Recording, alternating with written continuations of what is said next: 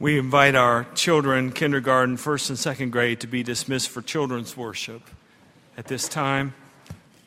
And as they depart, let those of us who remain bow together for prayer.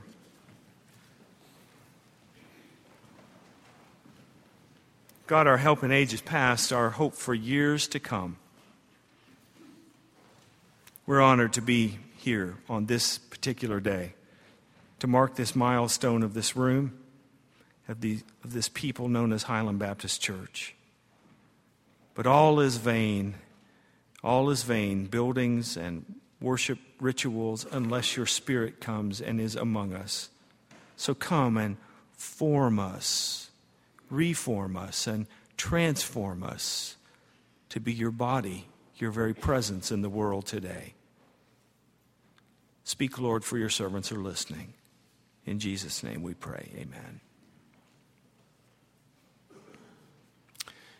This room we celebrate today, as with most church buildings, are called by several names.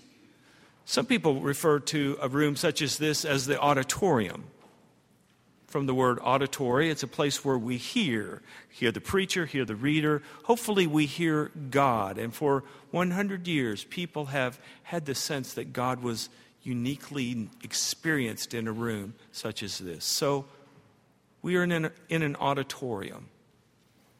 Don Burke, our former pastor, who really was sort of the St. Francis of Highland Baptist Church, he restored this church when it was at a, at a low point. Don refers to this space as a meeting house where we meet God, where we meet each other. As the old Jewish tale says, the man coming to the temple says, My friend Goldstein comes to talk to God. Me, I come to talk to Goldstein. You know, you come to talk either to God or to those around you, and friendships form, relationships, community. So, meeting house, I like that. Some people refer to this as the Lord's house, which always kind of creeped me out as a kid. It was always, I always had this fear that I was going to open some closet door and find God's secret bathroom, you know, with God's uh, towel with Yahweh, you know, etched in it. Some people call this the church. Maybe you do. Maybe you say, I'm going up to the church, which of course conflates people and place. I blame this on uh, whatever children's worker created that little finger poem that all of us know. Here's the church and here's the steeple. Open the doors and there's the people. If we could have just had a moment to have a conversation, we could have said, This isn't the church, it's just a steeple. Open the doors. The church is the people. That's who we are. But some of us use the word church to talk about this place. My favorite word is the word sanctuary. When people talk about sanctuary, they talk about a place of reprieve, of refuge, of, of safety. It comes from the word sanctus, which means sacred. It's the room where we are formed toward that which is sacred and holy. That's what this place is about. It's, that's the goal of this room. It's the reason people tore down the old church and built this new church 100 years ago to lead people toward the sacred. Someone said once that we form the room and then the room forms us. It's like a, a cup holding water. The water takes the shape of the cup. And in the same way, our homes, our clubs, our sacred spaces form us. This is kind of a, a forming room. At its best, we come in here open and willing to be formed and reformed and even transformed into the people that God dreams us to be for this time and this place. We don't live in 1914, 1915. We live in 2015. The old hymnist said, New occasions teach new duties. Time makes ancient goods uncouth. It's a new day. And Highland doesn't look as it did in 1915. We miss some of the old ways, but thanks be to God for a church that is always being formed into the sacred. What makes a place or a people sacred? Do you say magic words?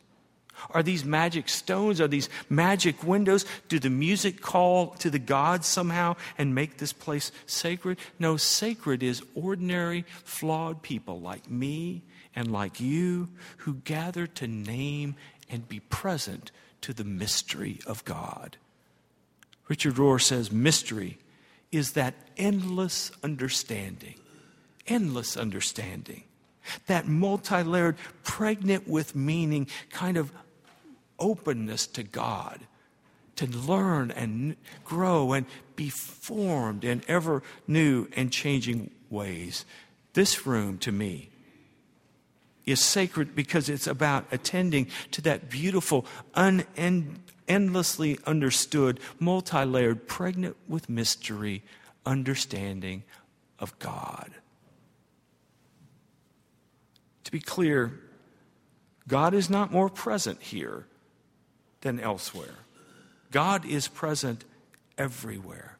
But here, God is named and honored and revered, and we do so not just as individuals, but we do it together.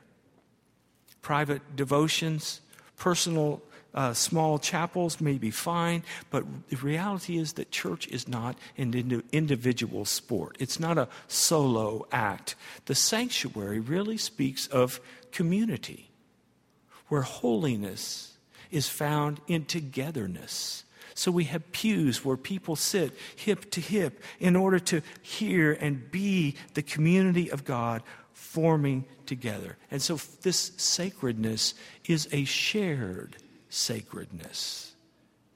Shared with those who are here today, certainly. Shared with the flawed saints in the windows. They may have a window, but they weren't perfect people. They were people on a journey just like you.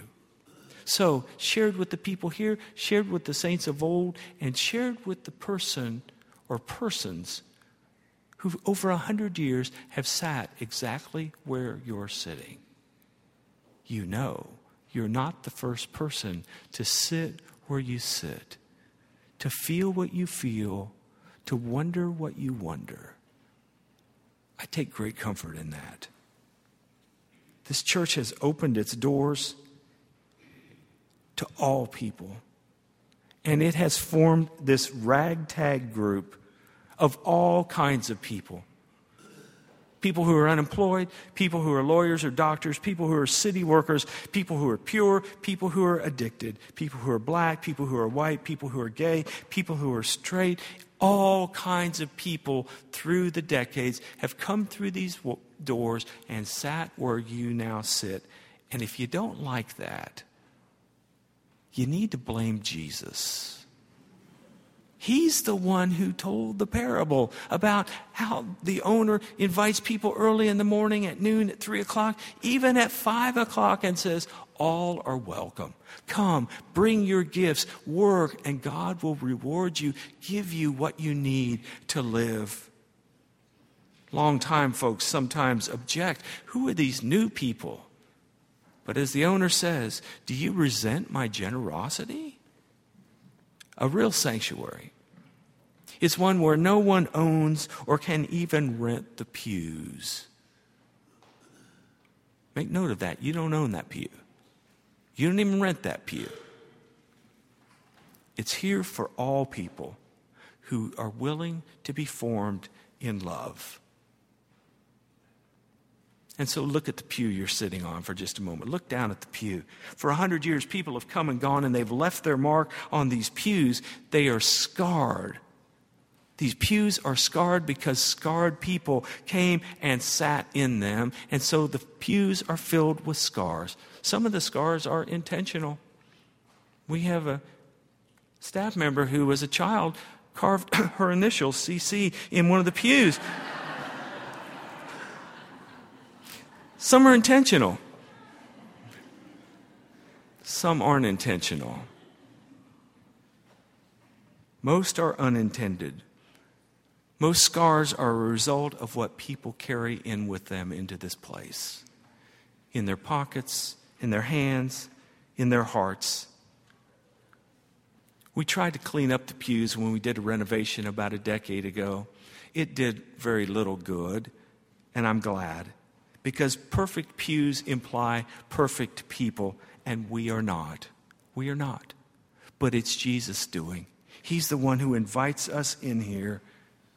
David Breckenridge, one of the former ministers who wrote us recently, reflecting on 100 years in this sacred space, tells the story of bringing a friend in to see the windows here at Highland. He brought him in through the front doors, and as the friend came in, he admired and looked at the, the, the Baptists, the history of the church, the women of the Bible, the saints, the, the, the prophets, the, the disciples. He said, These are so beautiful, but where's Jesus? He said, Oh, turn around. He gets the big one. And I want you to turn around, just look behind you, those of you who are able and look at Jesus for just a moment. He's enthroned, but he is scarred. See his hands? See the red? The marks of the nails in his hands and in his feet? In English, the word scarred and the word sacred are very close, aren't they? Scarred, scared, sacred. It's just a change of one little letter.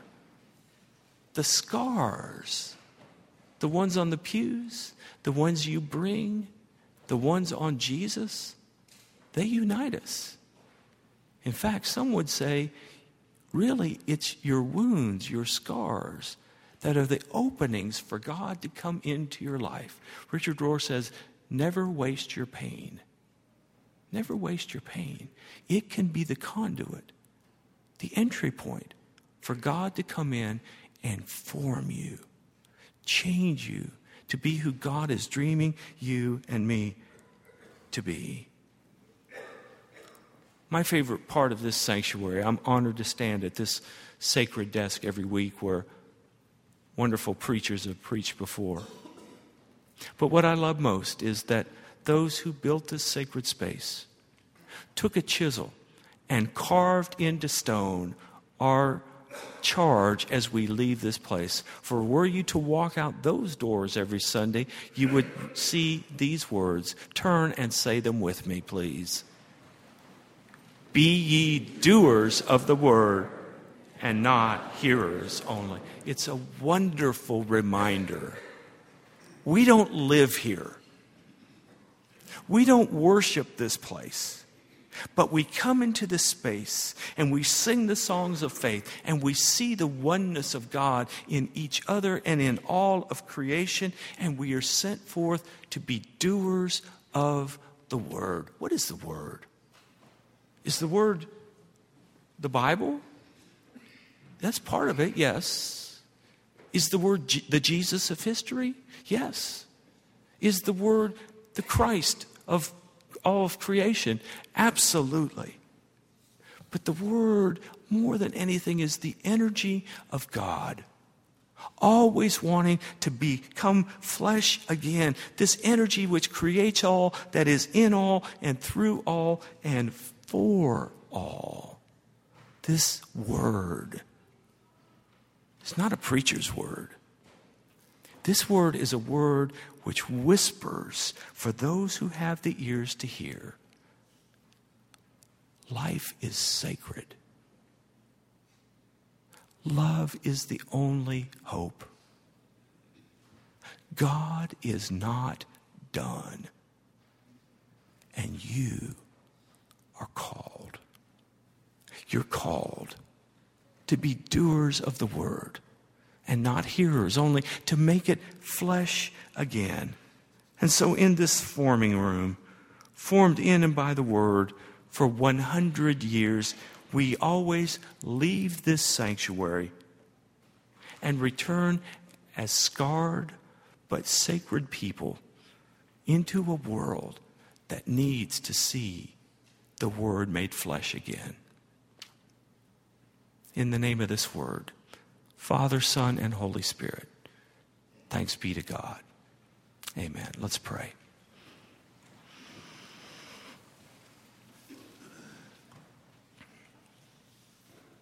We do give thanks for this sacred space.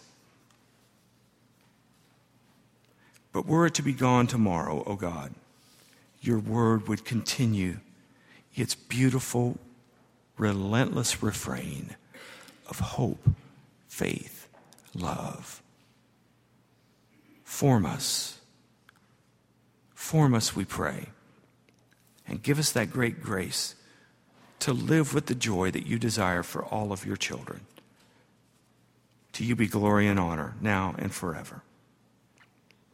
Amen. Amen.